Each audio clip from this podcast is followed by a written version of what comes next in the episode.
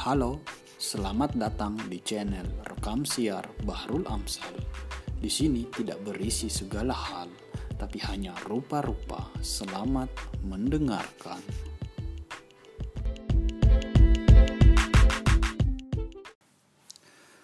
Halo, selamat sore teman-teman sekalian. Assalamualaikum warahmatullahi wabarakatuh. Uh, senang rasanya kita masih bisa dipertemukan di kesempatan kali ini.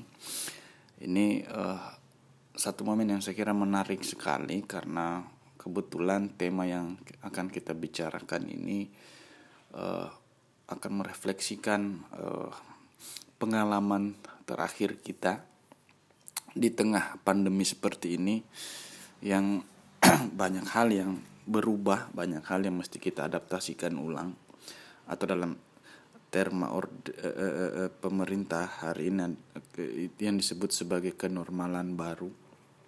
Jadi betul-betul ada ada hal yang berubah, tetapi uh, di satu sisi kita juga tidak ingin melepaskan apa-apa yang selama ini sudah kita alami kita tidak ingin secara drastis berubah begitu saja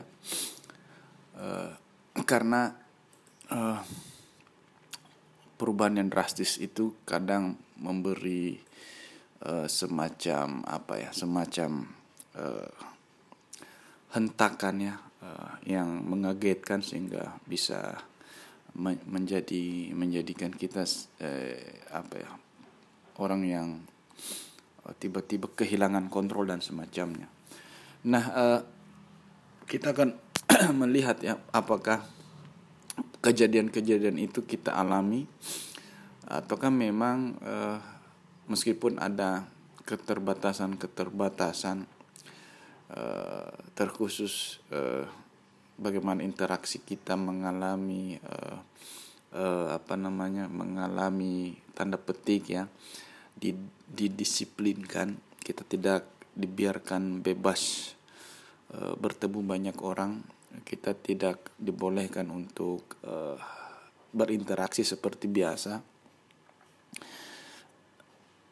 Apakah e, cyberspace ya sebagai e, katakanlah sedikit banyak merupakan uh, kurang lebih ya itu merupakan konteks kehidupan kita uh, uh, ya hampir satu dekade kita menjadi masyarakat yang uh, akrab dengan teknologi. Uh,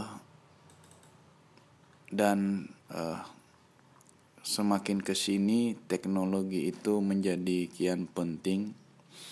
Uh, akibat pandemi ini teknologi komunikasi terutama itu menjadi uh, kebutuhan ya yang sifatnya mendesak. Karena tanpa itu uh, kehidupan nyata kita yang mengalami banyak perubahan itu rasa-rasanya uh, uh, apa ya uh, semacam diselamatkan ya melalui uh, teknologi atau alat alat-alat komunikasi yang menj apa ya, yang yang menjadi ini menjadi benda-benda yang tidak pernah lepas dari uh, kehidupan kita saat ini. Uh, dan itu yang saya kira akan kita diskusikan. Uh, saya berharap teman-teman juga sudah membaca uh, esai saya pandemi masyarakat cyberspace dan juru selamatnya uh, agak lumayan panjang saya saya saya berharap teman-teman di sini memang membacanya dengan uh, dengan apa ya? Dengan uh, antusiasme yang uh, cukup ya. Uh, dengan tingkat keseriusan yang lumayan. Uh, karena saya berharap dari essay itu teman-teman bisa mendapatkan gagasan uh, uh, inspirasi uh, mendapatkan semacam pemahaman yang yang yang yang, yang bisa direfleksikan di uh, kehidupan pribadi masing-masing. Uh, disebabkan di dalam esai itu memang uh, ada hal yang saya kira penting kita bicarakan ya. Uh, terutama berkaitan dengan bagaimana uh, apa namanya bagaimana kita memaknai ya citra penampakan simbol uh, apalagi uh, penandaan yang uh, menjadi ciri khas dari masyarakat virtual ya. Apakah itu menjadi menjadi elemen-elemen yang mampu mengangkat mampu memperdalam uh, pengalaman kita atau justru dia me, me, menjadi hal yang uh, mengganggu ya. Dalam arti uh, ketika penandaan semacam simbol atau apa yang menjadi tanda apa yang menjadi eh, kode-kode uh, atau citra-citra melalui uh, interaksi virtual melalui teknologi komunikasi itu apakah justru mendangkalkan uh, martabat kita sebagai manusia uh, itu sih yang saya kira uh, uh, pertama ya yang yang yang sebenarnya ingin saya itu kalau disebut apa tujuannya itu salah satunya. Nah, eh, rekaman ini tidak akan panjang. Saya saya kira apa yang ingin saya utarakan sudah dituangkan se semuanya di tulisan saya itu. Jadi rekaman ini barangkali hanya menambal sedikit saja apa-apa yang mungkin luput atau apa-apa yang ingin dipertajam, apa-apa yang ingin diradikalkan kembali e, dari tulisan saya itu, dari tema kita ini. Nah, eh, pertama begini ya, bahwa saya ingin katakan eh, kenormalan baru itu eh, saya kira eh, uh, di satu sisi uh, dia menjadi semacam trigger uh, bagi pengalaman dunia harian kita bahwa pandemi ini tidak bisa kita uh, respon dengan cara yang biasa uh, mesti ada kalau dalam tulisan saya itu mesti ada semacam etiket baru atau cara bersikap baru. Ya, dalam hal ini pemerintah mengistilahkannya sebagai kenormalan baru. Uh, karena biar biar bagaimanapun mesti ada yang berubah ya, mesti ada uh, uh, pertama sikap kita, pola kita, cara kita uh, mengekspresikan tubuh kita di kehidupan publik, bahkan perlu juga sebuah paradigma baru yang menyatakan bahwa uh, ya kehidupan ini mesti berjalan. Tapi melihat keadaan pandemi yang uh, sudah hampir setengah tahun ya masuk setengah tahun lima bulan enam bulan ini sepertinya memang uh, perlu ada yang perlu ada yang di ditafsirkan ulang ya. Perlu ada yang mesti dipertimbangkan ulang. Saya saya ambil contoh misalnya uh, uh, keyakinan antroposentris yang selama ini menjadi paradigma kemanusiaan kita itu sudah seharusnya kita tinjau ulang. Ternyata kehidupan manusia itu bukanlah uh, apa kehidupan yang satu-satunya. Manusia bukanlah uh, subjek satu-satunya yang berhak dan memiliki kewenangan untuk mengatur hidup ini ya. Tetapi kita disadarkan bahwa ada entitas-entitas lain ya mikroorganisme yang tidak pernah kita bayangkan justru dia dia hari ini membuktikan jauh lebih signifikan di dalam menentukan gerak-gerik peradaban kita. dalam menentukan uh, kehidupan ekonomi kita, kehidupan kebudayaan kita, kehidupan pendidikan kita. Banyak hal yang mesti di uh, evaluasi ya. Jadi ternyata manusia ini bukan satu-satunya makhluk yang memiliki kewenangan mutlak. Bukan salah satunya makhluk yang apa namanya?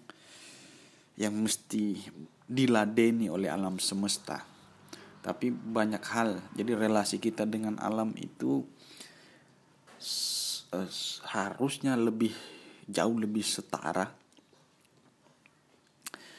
eh, bahkan kita mesti eh, menempatkan alam semesta sebagai uh, apa pihak yang harus kita hormati harus kita istimewakan dengan itu kita pasti akan memberikan perlakuan khusus terhadap alam semesta. Kita tidak akan uh, mengekstraksinya seperti uh, bagaimana perusahaan atau korporasi yang melubangi gunung-gunung, uh, kemudian uh, membabat hutan-hutan menguras isi lautan tanpa memberikan uh, apa memberikan tanda terima kasih ya tanpa ada uh, refleksi jangka panjang bahwa tindakan-tindakan seperti itu kalau tidak diimbangi dengan semacam kesadaran ekologis tertentu itu akan uh, akan menyebabkan kerusakan yang fatal ada hal-hal dari alam yang membutuhkan waktu yang sangat panjang untuk diperbaharui. Kalau manusia tidak menyadari itu, mm, ya saya kira eh, kedatangan akhir dunia ini jauh lebih cepat dari apa yang sudah diramalkan sebelumnya. Uh, nah peristiwa ini, pandemi ini uh, mengajarkan itu. Saya kita ya atau saya secara pribadi melihat kita mesti meninjau ulang itu ya relasi antroposentrik ya. Eh, yakni ketika manusia menjadi pusat segalanya. Padahal sebenarnya eh, harusnya lebih setara bahkan lebih di bawah eh, alam semesta. Nah ini yang yang saya kira uh, uh, patut untuk kita uh, uh, apa diskusikan bagaimana harusnya paradigma seperti itu uh, dievaluasi dan apa bentuk pemikiran baru untuk mengganti gaya atau paradigma antroposentris yang uh, demikian berbahaya itu.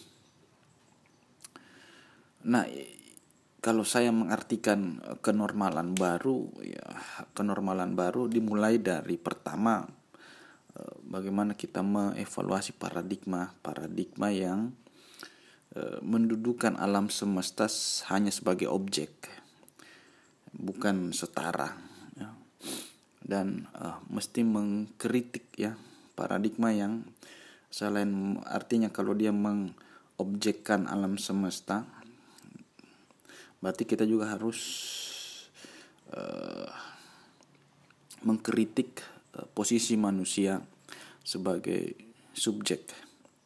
Artinya relasi subjek objek ini harus kita uh, kita setarakan.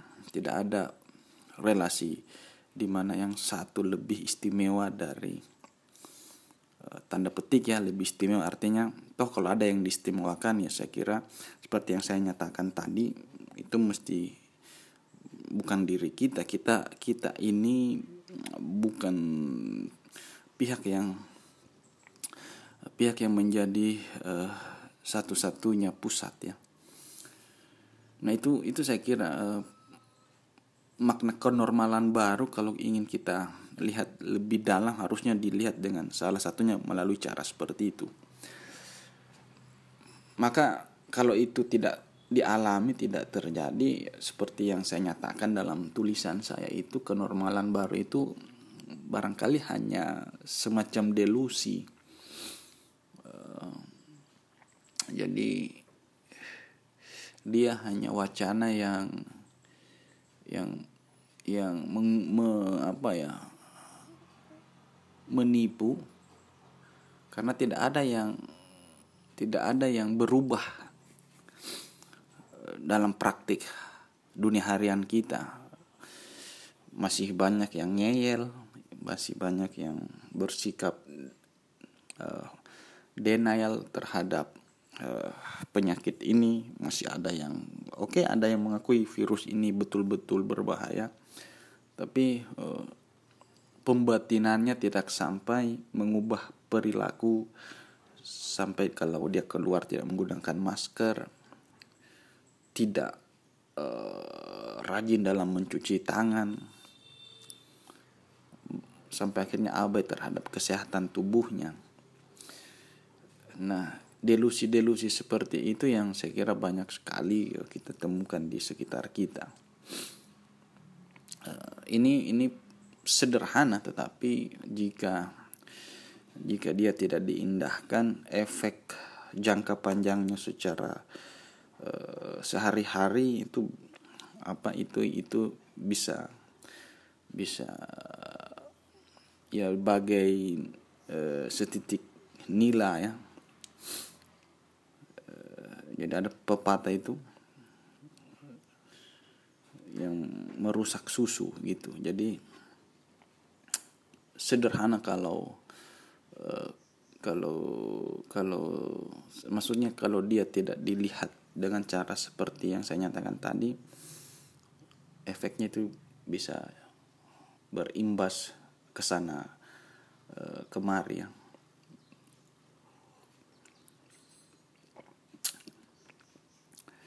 itu juga yang kalau teman-teman membaca uh, salah satunya adalah esai dari Yuval Noah Harari ada yang menarik ya dia mengatakan bahwa uh, mesti ada semacam kepekaan global.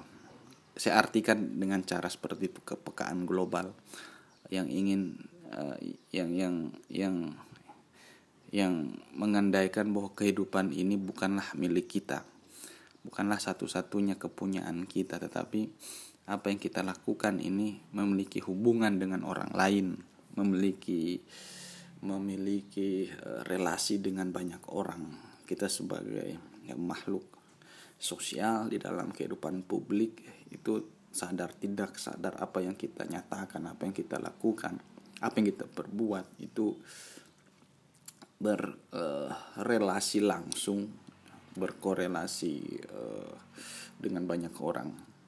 Jadi kalau kita katakanlah uh, apa me terjangkiti virus virus ya maka itu mesti diisolasi. Karena apa yang kita perbuat itu nyaris semuanya berdimensi sosial. Jadi kata uh, Harari itu toh virusnya di Cina tetapi dia bisa berimbas ke berefek ke negara-negara yang lain. Karena jangankan hari ini kalau dalam tulisan Harari itu dia mengulas bagaimana virus di abad-abad sebelum hari ini itu betapa gampangnya menyebar. Meskipun dulu belum ada pesawat terbang belum ada kereta super cepat dan transportasi transportasi canggih seperti yang kita lihat sekarang. Tetapi uh, dalam waktu tidak sampai satu bulan katakanlah virus uh, apa black death itu itu betapa cepatnya merambah sampai ke pelosok-pelosok di Eropa. Desa-desa di Eropa maksud saya. Itu belum ada uh, sistem transportasi canggih yang kita lihat seperti kita lihat belakangan seperti hari ini. Nah coba bayangkan kalau kalau sudah sudah ada yang disebut transportasi canggih itu. Itu hubungan satu negara dengan negara lain eh, rasa-rasanya hanya sepersekian detik ya. Hari ini barangkali kita di Makassar tapi karena tuntutan pekerjaan seorang direktur itu sudah bisa di malam harinya itu berada di Singapura. Nah itu betapa uh, ringkasnya waktu dan geografis ini menjadi jauh lebih dekat ya. Dan itu menjadi uh, apa ya terminal-terminal virus ya. Uh, yang saling bermigrasi dari satu tubuh ke tubuh lain dari satu bangsa ke bangsa lain dari satu negara ke negara lain. Dan itu artinya masalah ini makanya disebut pandemi ya bukan masalah endemik lagi yang hanya terjadi di satu teritori saja tapi dia sudah menjadi pan ya menjadi uh, uh, jauh lebih luas ya jadi global.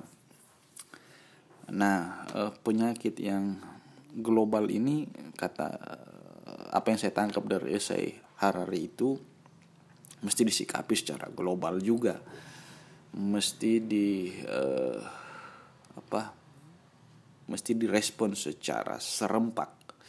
Artinya solusi-solusi hari ini mesti mengikutkan juga kesadaran global bahwa apa yang kita lakukan mesti dan uh, apa ya mesti dan diimbangi bahwa ini demi kemaslahatan global apa yang kita lakukan ini bukan bukan demi tubuh kita bukan demi keluarga kita bukan demi uh, bangsa kita tapi bangsa umat manusia itu, itu yang dengan dasar pertimbangan seperti itu bahwa satu tubuh bisa membahayakan satu bangsa. Nah ini ini ini yang saya kira uh, selalu dinyatakan sebagai kenyataan yang extraordinary. Jadi uh, kenyataan luar biasa ini ya pengalaman yang asing sama sekali dan dahsyat sekali perubahan-perubahan yang uh, ditimbulkannya. Nah, uh, itu saya kira kurang lebih konteks kehidupan kita. Kita kita hidup sekarang eh, dengan uh, penjarakan penjarakan hmm, tertentu, bukan saja penjarakan secara fisik, secara sosial, uh, bahkan mesti juga itu ya. Uh, membangun penjarakan secara pemikiran artinya kita mesti menghilangkan membangun jarak dengan apa namanya membangun jarak dengan eh, pemahaman-pemahaman uh, yang menganggap remeh uh, apa namanya virus ini menganggap remeh pandemi ini. Eh, nah, uh, itu latar belakang uh, konteks kita hari ini. Nah, uh, dan saya kira kita beruntung karena kemajuan teknologi informasi sudah seperti sekarang. Artinya toh walaupun kita masih e, dibatasi secara fisik kita masih masih terlungkup masih rebahan di dalam rumah kita masih bisa melakukan aktivitas-aktivitas tertentu melalui e, interaksi virtual kita di kita di kita dimanjakan ya oleh e, apa namanya alat teknologi seperti smartphone, laptop. Kemudian kita di uh, diberkahi banyak aplikasi ya yang meringkas dan uh, membuat pekerjaan kita semakin mudah ya. Meskipun di di di saat-saat tertentu ada hal-hal yang harus diadaptasikan. Misalnya uh, pengalaman di dalam uh, dunia pendidikan saya kira ini yang paling uh, cukup terasa banyak hal yang mesti dievaluasi memang tapi coba bayangkan kalau sekolah pada akhirnya tutup guru-guru meski mesti menganggur uh, dan imbasnya para anak-anak tidak sekolah. Tetapi karena ada uh, yang disebut media sosial ada YouTube ada Zoom ada Google Meet ada WhatsApp WhatsApp ada ada medium-medium baru yang yang kita kenal sebagai uh, uh, apa yang kita tahu sebagai perang apa itu ya ciri khas zaman ini ya, ya dan kita mesti belajar untuk mengontrol itu belajar untuk memanfaatkan itu dengan bijak. Kalau tidak ya maka saya kira implikasi-implikasinya seperti yang saya sampaikan di tulisan ini tulisan itu ya yang teman-teman mungkin sudah baca dia dia bisa bisa menjebak kita ke dalam realitas tak berdasar yang disebut simulacrum.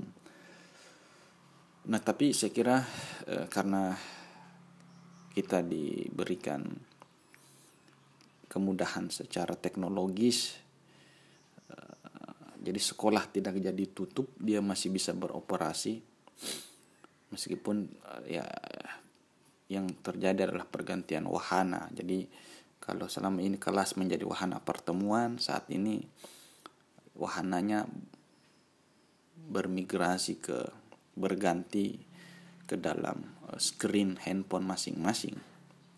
Ketika dulu ada pertemuan tatap muka, sekarang uh, tidak ada lagi perjumpaan fisik seperti itu. Uh, hari ini semuanya serba diperantarai oleh layar, oleh screen handphone jadi manusia menjadi semakin apa ya uh, meskipun di satu sisi, di satu sisi semakin uh, tanda petik ya relasi alamiah itu tidak terjadi uh, itu membuat manusia di satu sisi ya ini sisi indikatifnya semakin semakin kehilangan apa ya relasi dengan kenyataan. Jadi kita semakin jauh dari kehidupan hari ini, hari kehidupan nyata kita.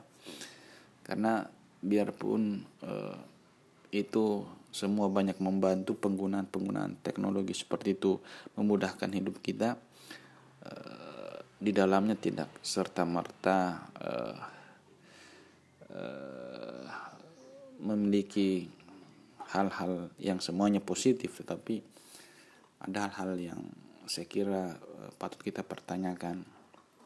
Karena relasi kita dengan screen handphone dan atau dalam hal ini adalah uh, dunia virtual itu bukan relasi alamiah. Kalau kita mempersepsi uh, gambar simbol tanda citra di screen handphone itu kita tidak mempersepsinya secara fisik tapi objek dan objek-objek yang hadir itu bukan objek-objek yang merepresentasikan sesuatu dengan baik ya, tapi sudah ada distorsi, distorsi di dalamnya. Itu yang eh, dalam tulisan saya eh, disebut problem ontologi. Jadi eh, yang dimaksud problem ontologi itu seperti itu ada dan kenyataan di dunia virtual itu tidak sama dengan kehidupan sehari-hari kita. Uh, jadi yang ada di dalam cyberspace itu bukan dunia kehidupan seperti dunia sehari-hari ya. Dia justru dunia halusinatif, dunia fantasi yang dibentuk oleh Eh, kecanggihan grafis ya. Yang unsur utamanya itu adalah bit-bit komputer itu. Jadi uh, bukan atom-atom yang terikat hukum fisika terikat hukum gerak dan semacamnya dan semacamnya. Uh, jadi bukan bukan kesadaran alamiah tapi nanti yang timbul adalah kesadaran halusinatif. Itu kalau kita terlalu dalam mengartikan dunia virtual ya dan menyatakan itu sebagai satu-satunya kenyataan yang yang yang yang sebenarnya. Dan kalau itu terjadi maka uh, uh, itulah yang disebut oleh Jean Baudrillard itu sebagai uh, relasi uh, yang ditimbulkan oleh simulasi-simulasi. Jadi kita mengalami eh, hubungan dengan kenyataan yang palsu kemudian eh, di dalamnya itu sudah berubah dengan kata lain sudah tidak mengacu lagi kepada objek aslinya. Artinya sudah ada pemutarbalikan apa yang ditampilkan dengan apa yang direpresentasikan dalam simulasi itu. Itu saya kira uh, uh, ada saya tuangkan ya bagaimana uh, empat tahap uh, simulasi itu bekerja mengubah kenyataan di dalam dunia cyberspace dalam dunia virtual. Yang pertama itu saya kira seperti yang teman-teman bisa lihat ada it is the reflection of a basic reality. Jadi di tahap ini refleksi atas realitas itu seperti misalnya di dalam tayangan televisi atau internet itu memang uh, pencitraan yang masih merupakan salinan yang asli ya. Uh, jadi kalau kita katakanlah mengambil gambar melalui kamera handphone gambar yang muncul itu itulah gambar yang asli. Dia merepresentasikan kenyataan seperti kenyataan itu. Kali pertama ditangkap melalui panca indera kita. Jadi di sini kata Baudrillard belum ada masalah. Simulasi masih masih netral karena dia masih salinan artinya kita masih bisa apa ya kita masih bisa menyatakan yang ada di handphone atau gambar dalam kamera itu adalah uh, gambar yang mewakili kenyataan yang kita lihat. Itu yang pertama. Yang kedua ada uh, dalam istilah Jean Baudrillard itu bahwa dia mengalami marks and prefers a basic reality jadi dia ma, dari kata topeng ya marks uh, di tahap ini uh, sudah bekerja teknik produksi. Jadi tayangan yang tampil di televisi, di billboard, di iklan atau di internet, um, video dan semacam dan semacamnya. uh, itu kemungkinan besarnya sudah menutupi kenyataan yang yang ada. Dia dia mulai menyembunyikan uh, atau di waktu yang bersamaan memberikan gambaran yang keliru atas realitas. Eh, di tahap ini salinan atas gambar, citra, tampakan yang kita ambil itu sudah mulai tidak mengacu kepada sumber aslinya. Di sinilah proses kali pertama terjadi pemutarbalikan apa yang ditampilkan dengan apa yang di presentasikan di dalam simulasi. Jadi dia menopengi, menutup ya, Marx and Pierforts. Jadi dia menyelubungi, menutup sekaligus menyembunyikan. Itu tahap kedua di jenjang yang kedua. Yang ketiga, it makes jadi dia menopengi the absence of a basic reality jadi dia masih dengan prinsip yang kedua dia menopengi menutupi tetapi dengan dengan konteks yang berbeda dengan cara meniadakan dasar realitas itu sendiri. Jadi uh, uh, kurang lebih begini seperti teman-teman ketika pasca mengambil potret, meng mengambil gambar, entah itu wajah atau pemandangan alam. Ketika teman-teman mulai mengedit uh, untuk mempercantik memperindah hasil tangkapan gambar teman-teman.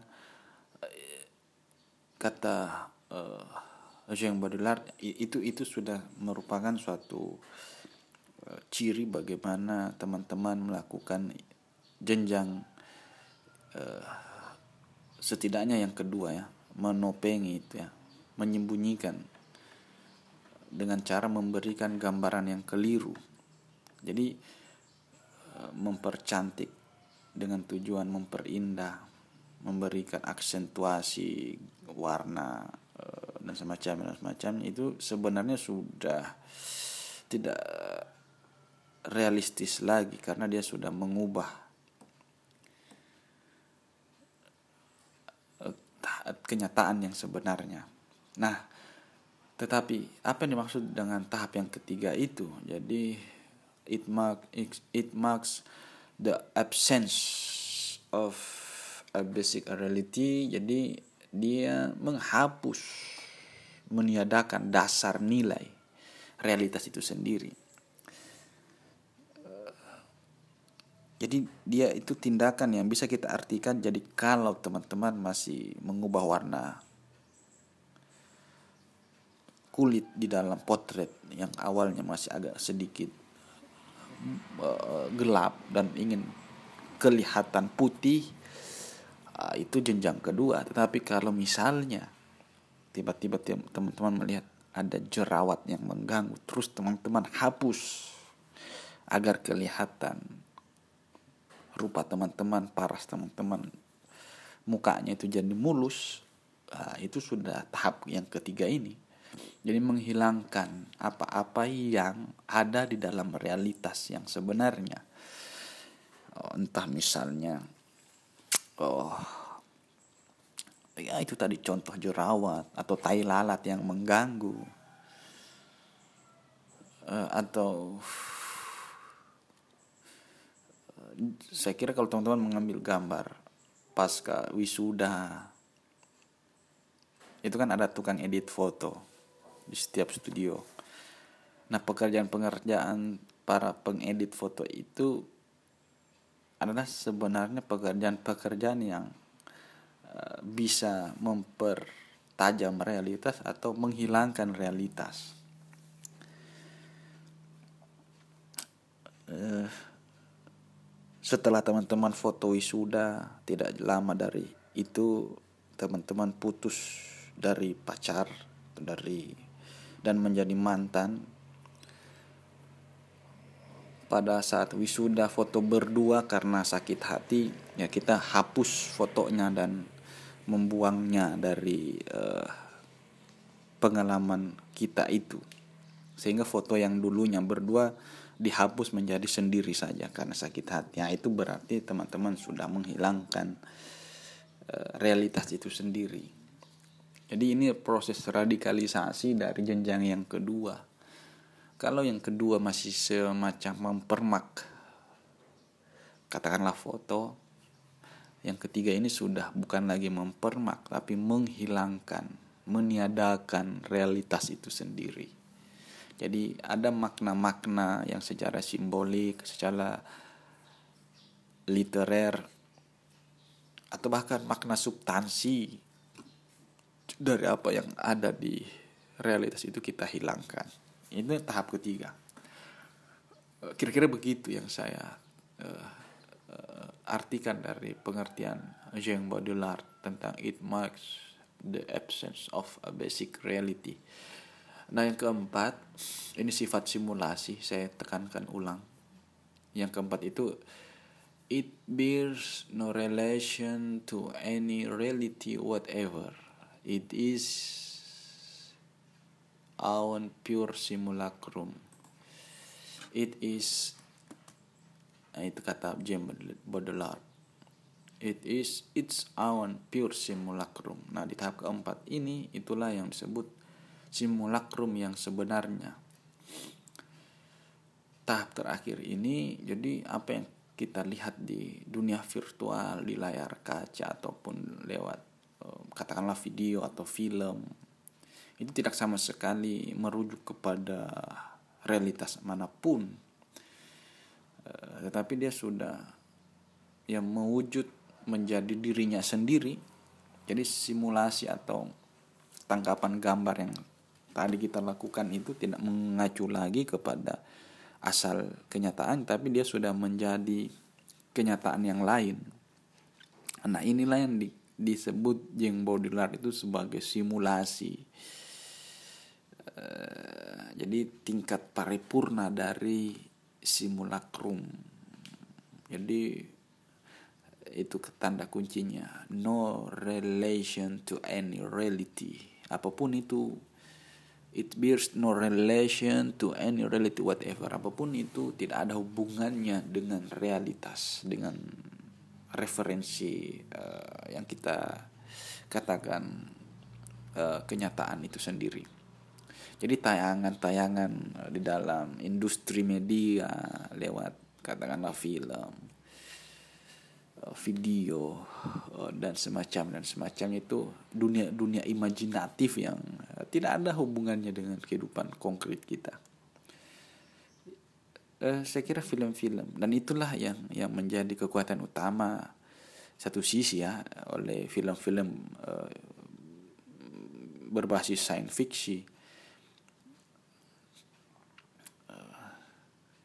Film apa yang yang dua tahun belakangan tiga tahun belakangan itu?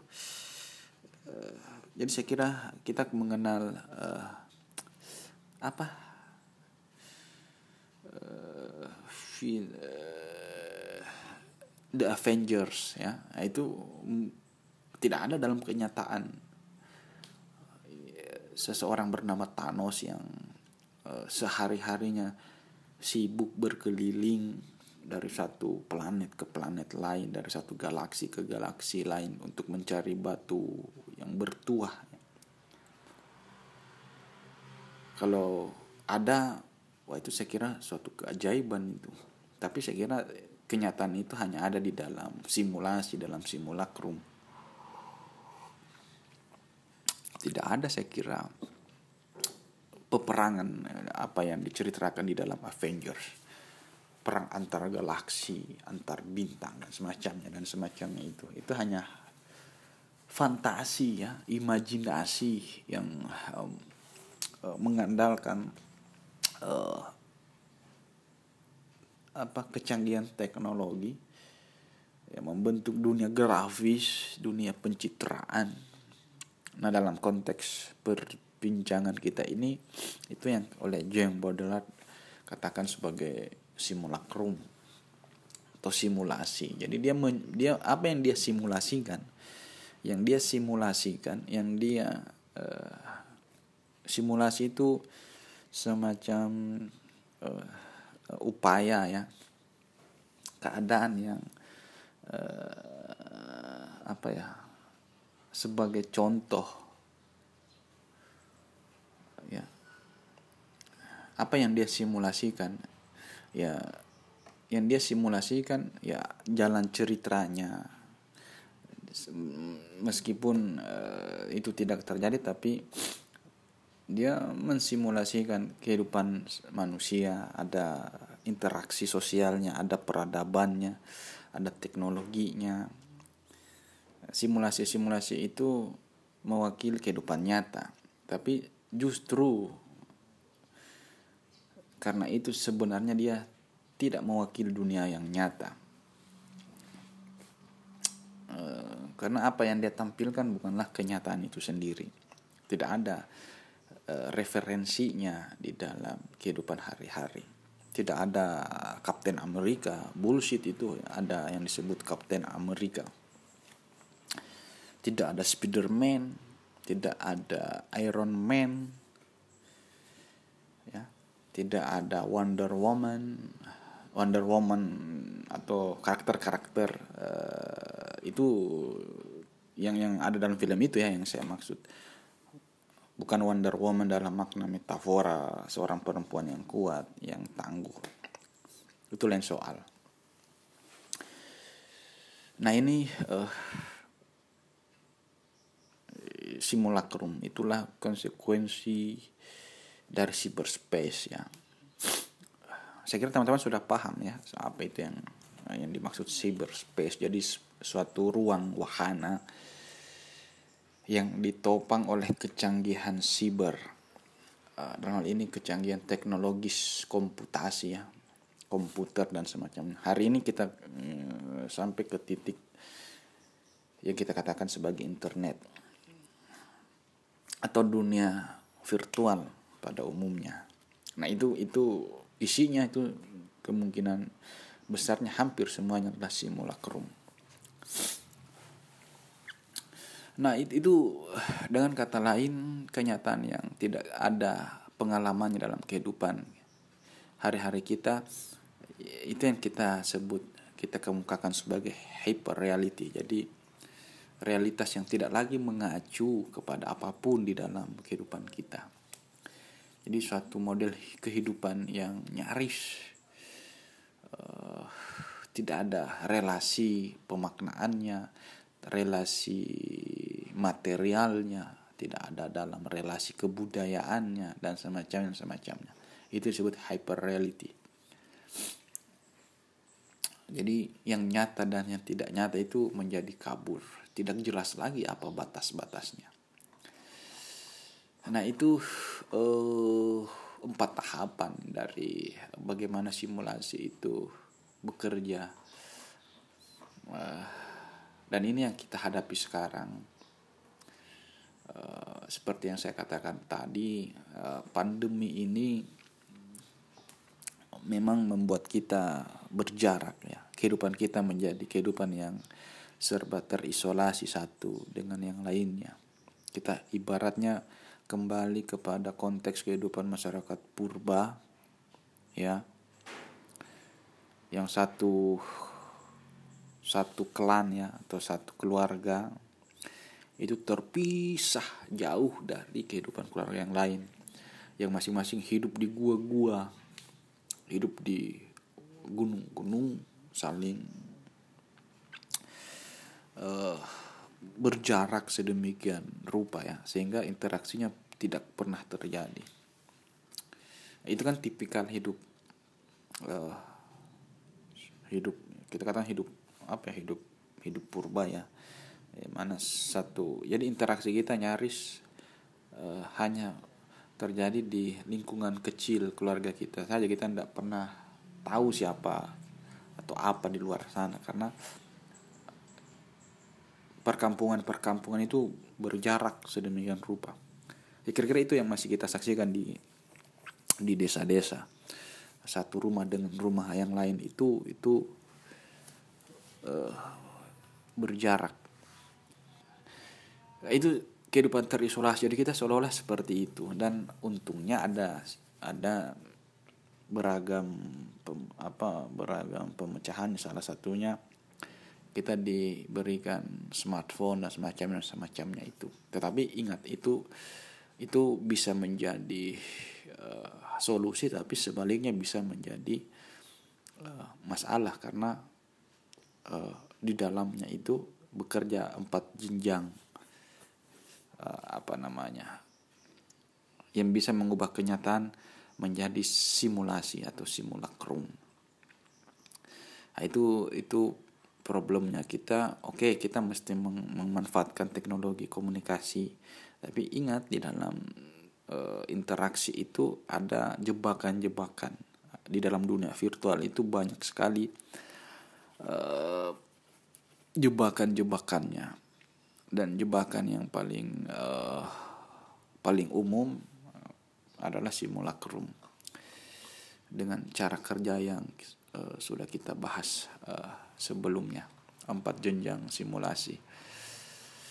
Nah uh, itu satu hal. Di tulisan saya saya juga mengangkat satu uh, kasus ya dalam hal ini aplikasi yang disebut Meka 3 dimension Meka 3D ya. Di situ saya tulis ya ini aplikasi yang diperuntukkan ya bagi orang-orang yang memang secara virtual visual ingin melihat Mekah atau Madinah tetapi tidak punya kemampuan materi kita terbatasi fisik ya ada game ini. Walaupun secara gaming ya kalau mau lebih simpel ya searching aja foto-foto tanah suci. Tapi bagaimana mengalami meruang di dalam itu? Nah game ini saya kira uh, apa namanya semacam uh, cara untuk uh, membantu kita untuk merasakan juga sensasi ketika seolah-olah ada di tanah suci. Nah ini sebenarnya bukan game tapi cara kerjanya seperti game karena kita memiliki akun dan akun itu menjadi uh, akan berubah menjadi seseorang mewujud sebagai seseorang dan itu yang akan kita kontrol untuk melalui panel analog ya stick vir, apa di atas screen itu untuk pergi ke tempat-tempat. Dan game ini mengajarkan kita secara tidak langsung bagaimana ritual haji itu atau menjalani ritual haji makanya saya sebut uh, itu sebagai haji virtual ya. Jadi kita bisa melakukan ritual haji lewat aplikasi ini. Bukan haji uh, kalau di kalau teman-teman yang tinggal di uh, sekitar Gunung Bawah Karaeng dulu ada istilah haji di Bawah Karaeng. Ini hajinya lewat dunia virtual, lain lagi nih. Nah ini contoh sebenarnya dari uh, simulasi atau simulacrum ya kurang lebih. Jadi dia mereplika kenyataan, uh, kemudian dia mengubah kenyataan, uh, sehingga apa yang kita tangkap dari itu hanyalah kenyataan yang artifisial, yang tidak bermakna sama sekali dan cenderung bisa membawa kita kepada dunia fantasi itu problemnya. Artinya kita mengalami suatu pengalaman yang tidak otentik. Uh, bukan pengalaman yang sebenarnya. Kan beda saya kira uh, orang yang naik haji beneran dengan orang yang naik haji lewat aplikasi ini.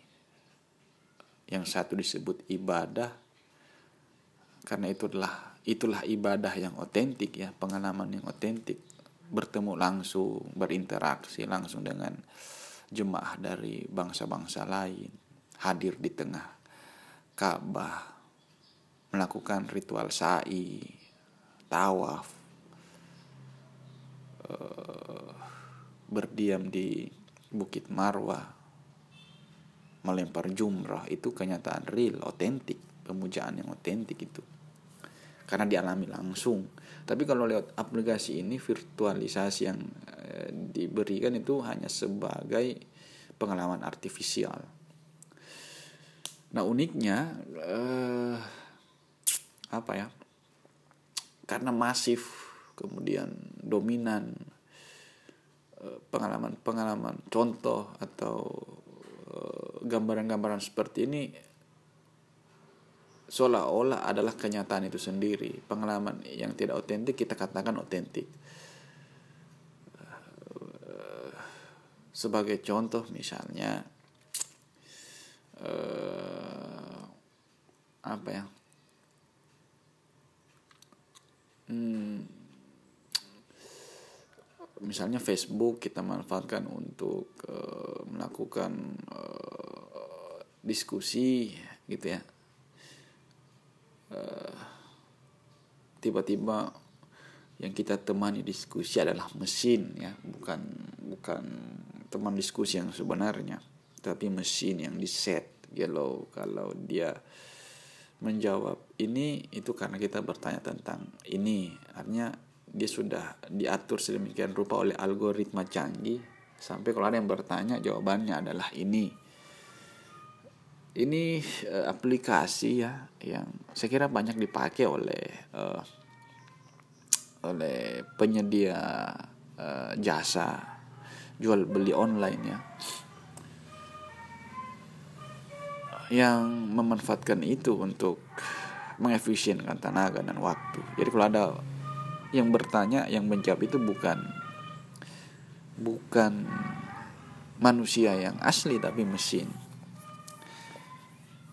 Contoh sederhananya kalau teman-teman isi pulsa atau menelpon tapi tidak ada pulsa yang ngomong itu bukan orang yang asli bahwa pulsa Anda telah habis dan semacamnya semacamnya. Itu mesin itu.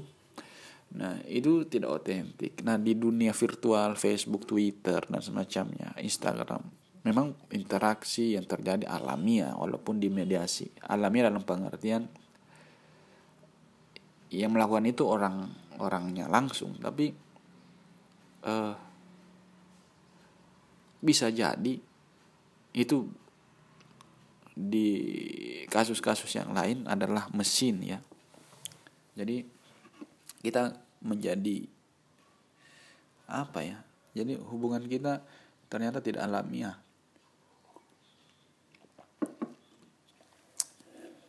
Karena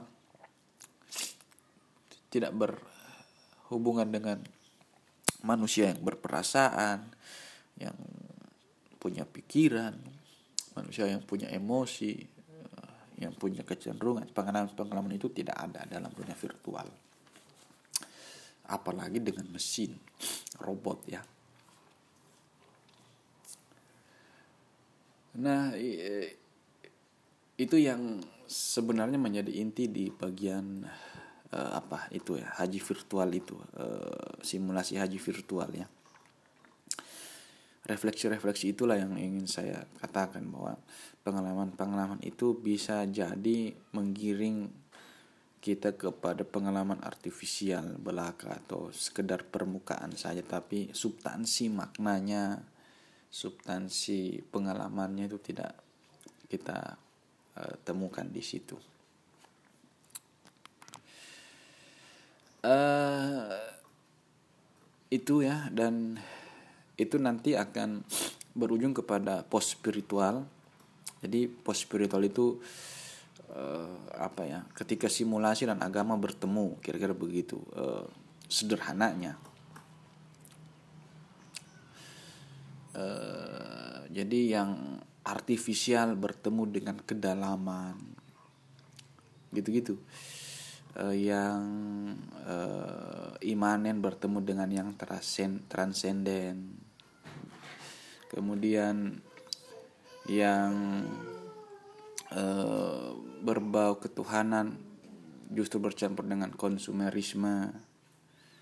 Nah itu itu pos spiritual di mana batas-batas antara yang bernilai dengan yang dangkal yang tidak bernilai itu bertemu dan simulasi mengcover semua itu nah itu agama pos spiritual. Dan saya kira itu yang terjadi ya. Uh, sedikit banyaknya ya di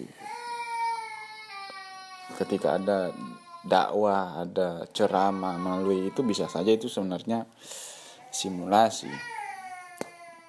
Itu bukan itu penampakan agama ya misalnya seorang jamaah yang menjadi pengikut ustaz tertentu melalui YouTube yang Anda pelajari itu bukan agama tapi apa yang ditampakkan virtual lewat dunia virtual tentang agama, bukan agama itu sendiri. Agama itu dialami, penghayatannya itu mesti dialami langsung, pemahaman itu mesti direfleksikan langsung. Karena kalau dia sudah diaplikasikan di dalam dunia virtual, apalagi kalau sudah menjalani suatu proses apa kalau teman-teman paham bagaimana itu proses jurnalisme itu kan banyak tahapan-tahapan. Bagus kalau tujuan jurnalismenya itu memang uh, mengedepankan etika uh, jurnalis yang baik. Tapi kalau misalnya sebaliknya maka informasi yang ada itu bisa berubah menjadi hoax. Bisa menjadi uh, kecaman celaan dan semacamnya semacam dan semacamnya.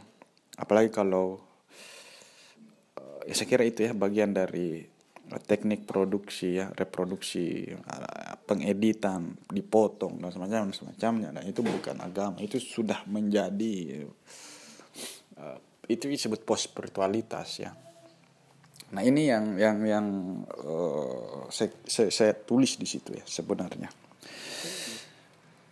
Uh, uh, itu keadaan yang kita alami hari ini.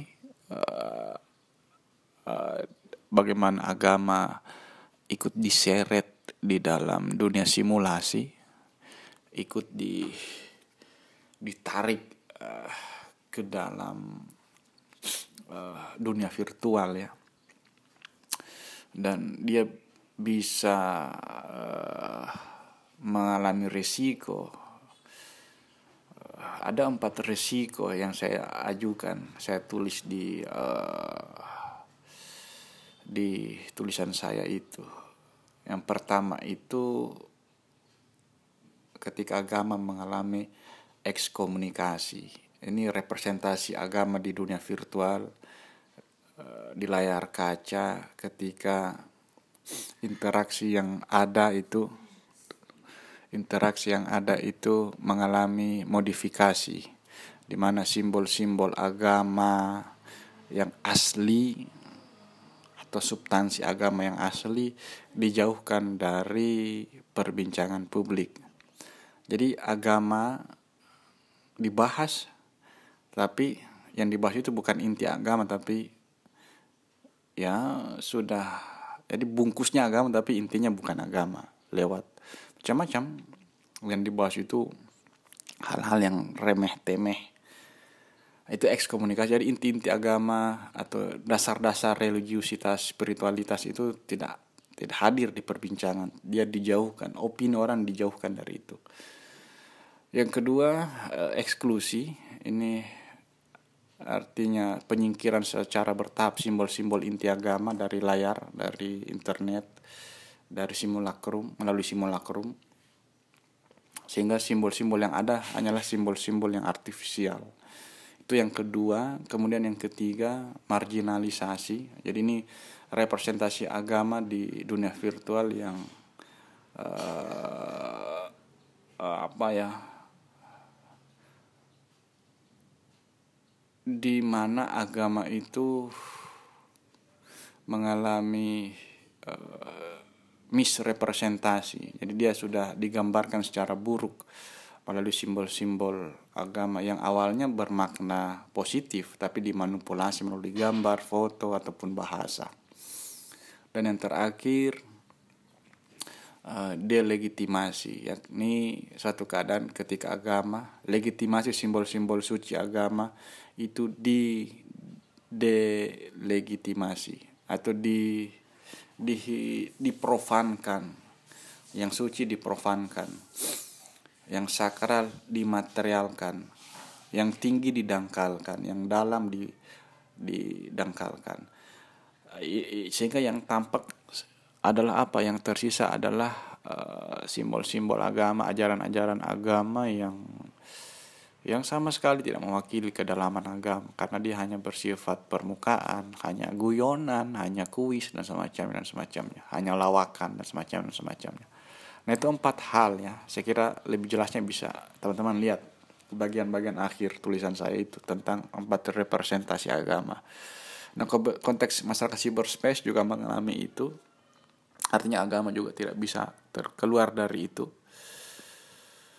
Uh, dia harus uh, mampu agama harus mampu menjawab tantangan itu. Bagaimana keluar dari model-model wajah agama di dunia virtual itu konteks yang kita alami ya salah satunya dan bagian akhir uh, saya membahas juru selamat. Uh, intinya begini, apa hal yang harus kita lakukan? Kita butuh apa saat ini? Perlukah suatu kepemimpinan global untuk keluar dari masalah global ini? Kalau menurut Harari uh, demikian. Kalau kata Sisek ya atau teman-teman atau uh, apa kelompok-kelompok yang meyakini komunisme sebagai ideologi yang masih kompatibel hari ini yang komunisme lah jawabannya nah kita ini melihatnya seperti apa apakah memang bentuk-bentuk solusi antisipasi itu harusnya bersifat lokal saja atau mesti bersifat global Artinya seperti uh, bayangan-bayangannya Harari, seperti yang saya singgung dalam tulisan itu dia menganjurkan per, per, perlunya kepemimpinan global. Nah, pertanyaannya begini, siapa yang harus memimpin? Uh, siapa juru selamat itu? Nah, ini pertanyaan intinya. Bukan saja untuk uh, mengatasi masalah ini, tapi seluruh masalah yang selama ini kita alami siapa sang juru selamatnya. Nah, ini saya kira perlu kita gali di agama-agama ada doktrin semacam itu. Uh, tapi apakah itu relevan? Nah, saya kira ini bisa kita bicarakan. Saya kira demikian untuk pengantar diskusi ini. Uh, uh, jadi mudah-mudahan ini bisa menambal apa-apa yang kurang melalui tulisan saya itu. Saya kira cukup.